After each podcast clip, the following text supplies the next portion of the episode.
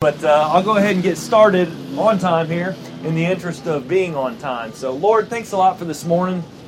Uh, it's uh, we're blessed to have rain because rain is what uh, makes makes everything grow, and you've blessed uh, you've blessed the earth with with rain and water, and, and we're thankful to have it, and not being a not being a, a famine or something like that, but uh, sometimes it's hard to remember our blessings when we look around at all this mud and slop. So just center our perspective on you this morning and give us hearts of gratitude and give us a time this morning where we can concentrate on you and speak to our hearts and challenge us, challenge our faith so we can grow in our faith. Give me the words to say in Jesus' name, amen. All right, so uh, Jamie Coots. Jamie Coots is a, is a uh, he's a believer, or he was a believer a devout believer. He was the pastor of a church in Middlesboro, Kentucky, and the name of his church was the Full Gospel Tabernacle in Jesus' name. All right, so this, so he's this he's this preacher, and he based his life and he based his beliefs and he based his church on a passage in Mark, Mark chapter 16, the last passage in Mark, and it says this. This is what it says in Mark. He says, And he told them, and this is Jesus speaking, Go into all the world and preach the good news to everyone everywhere. Anyone who believes and is baptized will be saved, but if anyone who, re- who refuses to believe will be condemned. And these signs will accompany those who believe. They will cast out demons in my name, and they will speak in new tongues. They will be able to handle snakes with safety, and if anything they drink poisonous, it will not hurt them. And so Jamie Coots, this, pa- this pastor in Middlesboro, Kentucky, based his whole belief on these verses, and that's right. He was a snake handling, snake handling preacher. And matter of fact, he was of such well renown that National Geographic came to him last year and said, "Hey, we want to do a." Um, we want to do a reality TV series based on you and your church and snake handling. And uh, so Jamie Coots 13 seasons in 2013 on National Geographic Channel of snake salvation. And one of the episodes was, uh, you know, it was, you know how reality TV is. They make a big deal out of out of everything. And so one, one of the episodes was he had to go down to Texas. He had to catch the rattlesnakes before they go into hibernation because he had to have these poisonous snakes so he could have these poisonous snakes to handle in his church. Well, a little history, a little some some interesting tidbits on snake handling. Number one, it's illegal in three states: Tennessee, Kentucky, and Alabama. Now, fortunately, we're in North Carolina this morning, so we'll be safe here in a few minutes. All right? Illegal in these states. Jamie Coots, as he was filming for this uh, reality TV show, he was driving through Knoxville and he got stopped at a routine traffic stop. And as they inspected his vehicle, they found that he had poisonous reptiles in his vehicle, and so he was fined and cited for, for carrying venomous reptiles without a permit. And um, but so it's illegal in a few states. There's been numerous deaths associated with handling of poisonous reptiles. As I'm sure you can quite imagine that. Uh, snake handling is actually a fair, fairly new movement in, in, the world, and specifically in this country, and it dates back to about 1910. A guy named George Went Hensley. George Hensley, when he was a little boy, he lived in Big Stone Gap, Virginia, which is about halfway between Kingsport and Pikeville, Kentucky, right in Virginia. About 60 miles north of Muddy Creek, all right, to put it in, in our terms so we can understand. About 60 miles north of, of, of Muddy Creek, in the foothills of the Appalachian Mountains, uh, all this Appala- region, region. And as a little boy, he attended a revival service. And at this revival service, he says he remembers this elderly woman handling a snake. And that always stuck with him. Well, as an adult, George Hensley, he moved down to Ooltewah, Tennessee, which is just outside of Chattanooga, down on the Ocoee River. And there's more chairs back there if you guys need to set things up and get comfortable. I have no blankets, I'm sorry. Uh, so outside of Ooltewah, Tennessee, and this is still on the Ocoee River, the foothills of the Smoky Mountains, the region of Appalachia, uh, George uh, Went Hensley, he was a moonshiner. During the days of Prohibition, he was running moonshine, he was drinking, he was a rough and rowdy guy. But he ended up going to uh, he ended up going to a church down there, uh, Holiness Pentecostal Church of God, and at that church, he surrendered his life to Jesus Christ. Well, there, a few years later, he had some doubts. As a believer, I've had times in my life where I've had doubt. I'm, go out and take a long walk and talk with God. George was doing that. He was walking up the side of a hill. He's talking with God, doubting his faith, doubting his salvation. And he says that as he walked across a meadow, he looked down and he saw a snake. And so he knelt down in prayer and he grabbed hold of that snake. And it did not bite him. And it was an affirming moment in his life. And so he took that snake back to the congregation at the church where he was attending, and he challenged those people to prove their salvation by handling this snake. And snake handling movement began, and George's life completely changed. Unfortunately, he still had a lot of demons he had to wrestle with. He was an alcoholic and struggled with uh, alcohol, went through numerous marriages. But his, his whole life mission was to be a snake handling evangelist. And so he traveled the whole Appalachian region. I love dirt bikes. They're sometimes noisy, though. He traveled the whole Appalachia region and he started uh, having these revival services with snakes, with these poisonous snakes. And uh, as of today, in 2014, as far as we know, there are about 40 or 45 snake handling churches throughout the region of Appalachia and surrounding areas, including North Carolina. The only problem that I can find with these churches is that they handle poisonous snakes. Poisonous snakes will bite you and they'll kill you. For example, 1955 down in Altha, Florida, our founder, George Hensley, was holding a revival service at an abandoned blacksmith shop, having this revival service, and he pulled out of a box, he pulled this five foot long rattlesnake out of the box, draped it around his neck, and started preaching. And he preached for over an hour with this snake, and he's handling the snake, and, he, and he's done with his message. He goes to put it back in the box, and the snake bit him, and he died. Our reality TV show host or star from uh, from the Jamie Coots that I started out talking about, Snake Salvation. Everybody remember where you were at last month, Valentine's Day, February 14th, kind of a memorable day. February 15th, all the guys woke up and said, Whoo, I got through that one. Jamie woke up and he went to church in Middlesboro, Kentucky, and he started handling snakes, and a rattlesnake bit him and he died. Just a month ago, this guy dies. We started a series down in Florida talking about I believe. What do you believe in? What do you base your beliefs on? And that day in Florida, the, the point was it doesn't matter how sincere you are in your beliefs, it matters what you believe.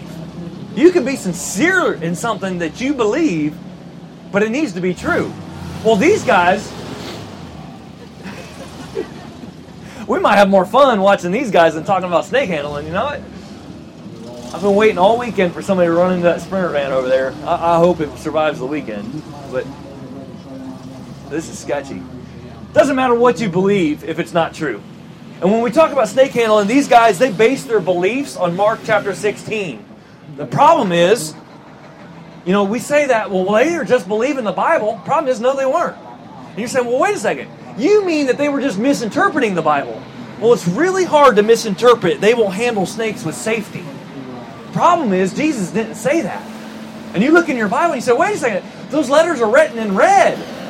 What you need to look at is at the very bottom of your page in your Bible, and I challenge you with this. Look at the very bottom of your page, or look in there, it might be in brackets, and it'll say the most reliable early manuscripts conclude the Gospel of Mark at verse 8, which talks about the women finding the empty tomb. And then that's the end. No snake handling passage in, in, in, with the most early reliable manuscripts. What does that mean?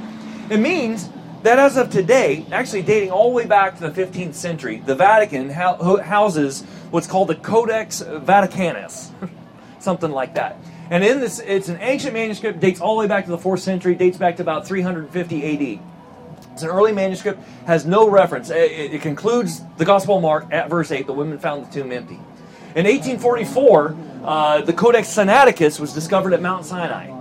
That Codex Sinaiticus also dates back to the 4th century, about 320 or 340 AD, and neither does it have any mention of, uh, of this snake handling passage. These guys are kind of late. That youth race is supposed to start at 9 o'clock.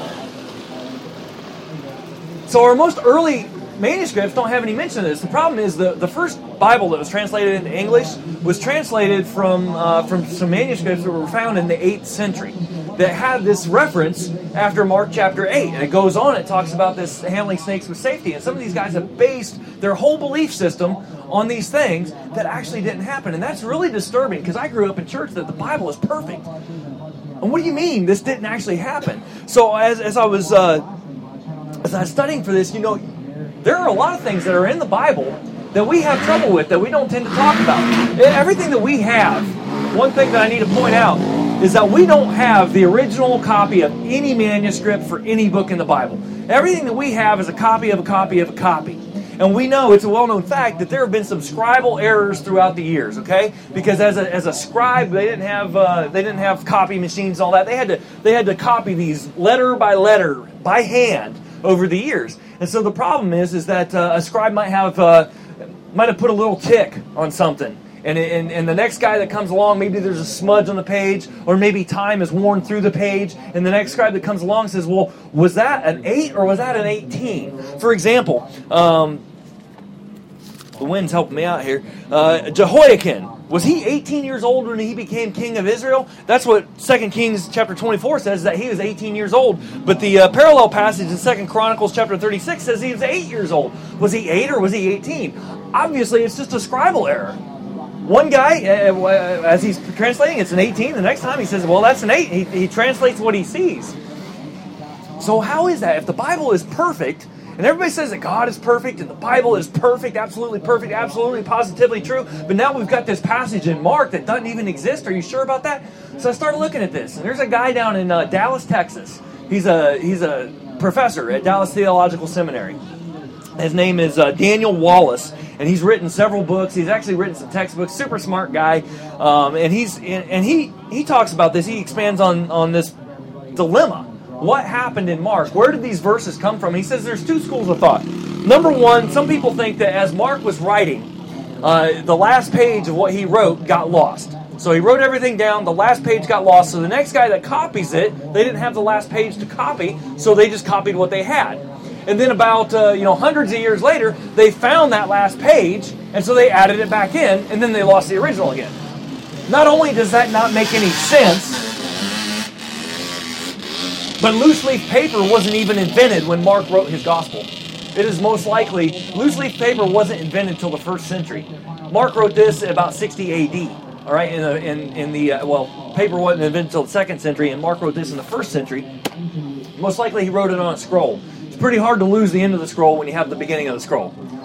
So he said, uh, he said, according according to Wallace, the other view is he relates this dilemma to Lee Strobel in the book "The Case for the Real Jesus." On page ninety three, he says, "I think a far better view is that Mark was writing about the most unique individual who has ever lived, and he wanted to format the ending of his gospel in a unique way, in which he leaves it open ended. He's essentially saying to readers, so what are you going to do with the real Jesus?" Remember, Mark ends in chapter 8 where it says, And they went out and fled from the tomb, for trembling and uh, astonishment had seized them, and they said nothing to anyone, for they were afraid. Period. The end. And Wallace goes on to say, uh, so you can see why an early scribe would say, oh my gosh, we don't have a resurrection appearance. This ends with the women being afraid. That can't be right. And so, so someone has taken a poetic license to add to some of Luke's writings from the book of Acts, specifically the speaking in tongues and the passage where Paul gets bitten by a snake and nothing happens to him. And so this gets added into Mark later on. But our most early manuscripts, our most early reliable manuscripts, go all the way back, ends with the women being afraid.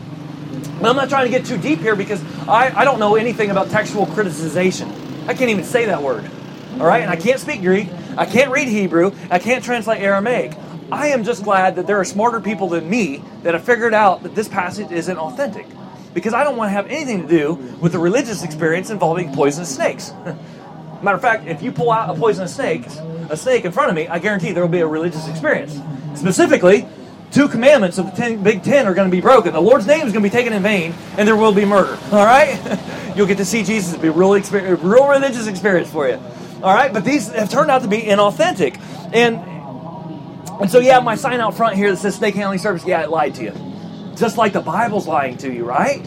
I mean, how can this be? Because the Bible, I was always taught that the Bible's inerrant and that, uh, and that it's infallible. But here we find a mistake. How can that possibly be? Several years ago in 2003, Dan, Dan, Brown wrote a book called The Da Vinci Code. And even if you haven't read it, you probably heard about it, where he took a bunch of uh, he took a bunch of historical facts and he mixed it with a bunch of fiction, kind of stirred it up, and wrote a, a novel. He said it's a work of fiction, but there was enough historical fact in there to make the waters kind of muddy and make us all wonder, well, what about this? About the same time, there was a book that came out called The Knights Templar, and it was about the Knights of the, the Crusade, and uh, I read it and I knew it was a work of fiction, but it was the same thing where they took historical facts, mixed it with a little bit of fiction to make an interesting story. And in it, one of the uh, one of the one of the characters in this book, uh, a modern day skeptic, said to somebody else, said, Well, I don't understand the Christians because this is a whole bunch of hocus pocus. The Christians can't, the early Christians can't even agree on what happened in that first century about Jesus raising from the dead. I mean, all four accounts of Jesus' resurrection are completely different. In one of them, there's two angels. In another one, there's one angel. In one, in one version, there's one gr- woman that comes to the grave. Another one has a whole group of women. Even the Christians don't know what they believe. And I thought, oh, really? I mean, uh, this book is fiction, but I've been in church all my life. I've never heard anything about that. And so I looked it up for myself, and sure enough, in Matthew, Mary Magdalene comes to the tomb all alone, and there's an angel outside of the tomb. In Mark, the next gospel, Mary Magdalene and Salome and and Mary, the mother of James, three women come to the tomb, and there's an angel inside the tomb. In Luke, the women from Galilee come, and there are two angels in the tomb. And then in John, Mary Magdalene comes. There's no angels in the tomb. She runs back and gets Peter and John. They come out. They say, Yep, the tomb is empty. They leave. Mary stays. And then all of a sudden, two angels are inside the tomb. Four different accounts of the resurrection. And the premise is if these early guys can't even get their story together, then it's got to be a story. And furthermore, how can you trust a document that's supposed to be actual and factual? but conflicts itself and has mistakes in it. Because if there really were a perfect God and he really recorded his word, wouldn't he be powerful enough to get his only his story straight and preserve the facts down through the centuries? That's a question that needs to be answered. And I want to answer it the best way I know how today. How is that possible? You see, if you base your beliefs on something and you don't really know what it is that you believe, then it's really easy for someone to come along and make an argument and take away your beliefs that you don't even know what you believe. In other words, if you're based on what you believe on something as flimsy as the Bible says so, or something as flimsy as that preacher at the racetrack says so, it's really easy for someone to come along, away, uh, come along and take that away from you and snatch that away from you. So, what do you believe? And why do you believe it? Are you going to stand on it? How can you stand on it? Especially as we look at these little dilemmas. What about that inerrant, infallible Word of God? 2 Timothy 3.16 is a verse that's often quoted, and it says this. It says, this is Paul writing to his protege Timothy. Timothy. He says, All scripture is inspired by God and profitable for teaching, for reproof, for correction, for training in righteousness, so that the man of God may be adequate and equipped for every good work. You see, that's what I grew up with. The Word of God, it's inspired. The, the Bible is the inspired Word of God. As Paul wrote that to Timothy, he said, All Scripture is, is God breathed, is basically what the Greek says. It's God breathed. When he wrote that, Scripture that he was referring to was the Old Testament, what we know now as the Old Testament. He didn't know that he was writing what's now known as the New Testament. He didn't know that, he, as he wrote that, that he was writing New Testament Scripture, and that what he was writing indeed was God breathed. But that's what I've grown up with. That's what I've grown to believe. That is still what I believe is that all scripture, the Old Testament and the New Testament, is God breathed. It is God inspired. But I grew up along with that interpretation of it being God breathed and God ordained. I grew up with that to understand it is perfect. Every letter, every word on that page is absolutely positively perfect. And now, as an adult, and as my faith has been challenged, I'm digging through and I'm finding, man, there's some things here that I don't understand. How do I how do I reconcile that with the inerrant and infallible Word of God? A few years ago, there was a Muslim, uh, a Muslim cleric named Shabir Ally and uh, he wrote he published a document called 101 contradictions in the bible. And a lot of these contradictions uh, have to do with like how old was uh, Jeho- jehoiakim when he became king? Of israel 8 or 18 that's a contradiction. And the, and the supposition is that uh, a divinely inspired book will not have any mistakes or contradictions. And that's what i thought. But knowing what i know now that God is real, that Jesus was the divine Son of God, that He lived a perfect life, and that the Bible is infallible. How do I reconcile? Am I, is what I'm believing is that a lie? And so, here's what it comes down to, and I don't want to drag this out because I want you guys to believe this too, that the Bible is inerrant and that it is infallible. I'm not going to drag this out anymore. Here's what I'm driving at. God has always used imperfect beings to accomplish His perfect will. God, God has always, I'll say it again, God has always used imperfect human beings to accomplish his perfect purposes. Take, for example, Jesus' disciple Matthew, okay? Matthew was one of uh, Jesus' earlier followers. You remember the story of how Jesus was walking by his tax collection booth and he said, Matthew, you come and follow me. Matthew dropped everything and follows him and, uh, and follows Jesus. became one of Jesus' disciples, totally transformed his life, saw Jesus hung on the cross, witnessed the resurrected Messiah, and then he, he along with uh, 10 of the other disciples, they go around and they start spreading the gospel of Jesus Christ. Matthew writes the first book of the New Testament the book of Matthew, obviously, okay? And, and Matthew, and if you read the four different Gospels, the four accounts of Jesus' life and ministry, his death, his resurrection, you find that they're all coming from a little bit different perspective, okay? Matthew and John were disciples of Jesus, so they have one perspective, and John John's writing more about the crucifixion. Matthew, when he's writing his account, he's talking about, he's a Jew, and he's writing to other Jews, and so he is telling people how Jesus fits the Messiah that was prophesied in the Old Testament. So all through the book of Matthew, he's referencing back to those old prophets. He's talking about Amos and he's talking about Isaiah. He's going back to, to Zechariah and he's going back to Jeremiah. All through the whole book of Matthew, he's referencing these Old Testament prophecies and how Jesus fulfilled that particular prophecy. And so in Matthew chapter 27, this is after Jesus has, uh, has died and he's talking about Judas Iscariot. You remember Judas who, uh, who betrayed Jesus for 30 pieces of silver? In Matthew 27, uh, he tells about how Judas took that money back to the priest. And he goes to the temple. He says, This is blood money. I don't want any part of it. The priest wouldn't take it back. And so Judas threw it into the temple and he runs out and he hangs himself. And then the priests say, Well, uh, we got this money here and it is blood money. We don't want anything to do with it. So they bought a field. And in that field, they used it as a cemetery to bury foreigners. It was called a potter's field. And so Matthew in verse 9, he said, This fulfilled the prophecy of Jeremiah that says, They took the 30 pieces of silver, the price at which he was valued by the people of Israel, and purchased the potter's field as the Lord directed. The problem is, Jeremiah didn't say that. Zechariah said that. This is in Zechariah chapter 11 that that prophecy was, was, was spoken of. So what happened here? Matthew misspoke. I do it all the time.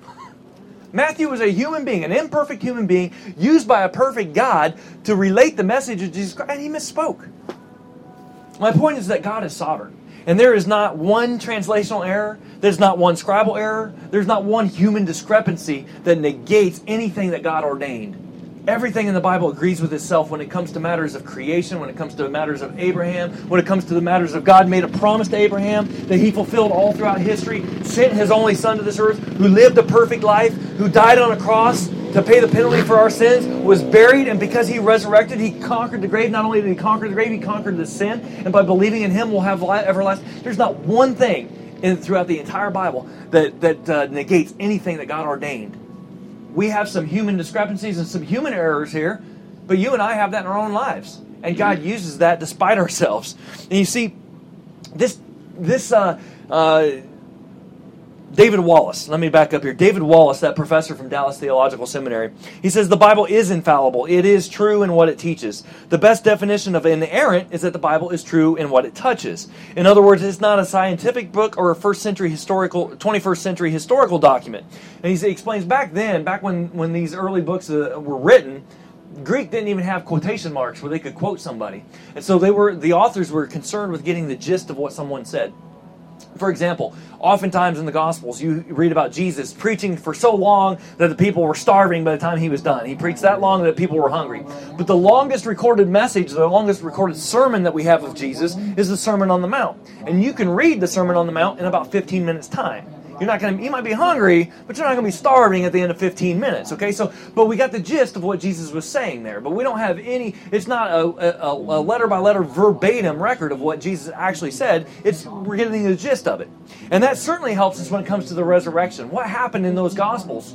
Well, what happened was that uh, it's kind of like that Vantage Point movie. If you saw the Vantage Point a few years ago, where there's an assassination and the investigator is talking to this guy who saw it from this angle, and then this guy who saw it from this, they all each saw a little bit different thing. And so when you read the Gospels, the, the Matthew and John were the two disciples of Jesus. Uh, Mark was kind of a disciple of Peter. He hung out with Peter, so he got Peter's account. And Mark is a hard hitting. Here are the hard, high facts. He kind of writes it in a bullet point format. And then you got Luke, Doctor Luke, who uh, who goes out and he's he's much more educated, more learned man, and uh, he's getting a more well-rounded picture of everything. So when you read through the Gospels, you kind of have that vantage point uh, advantage, really.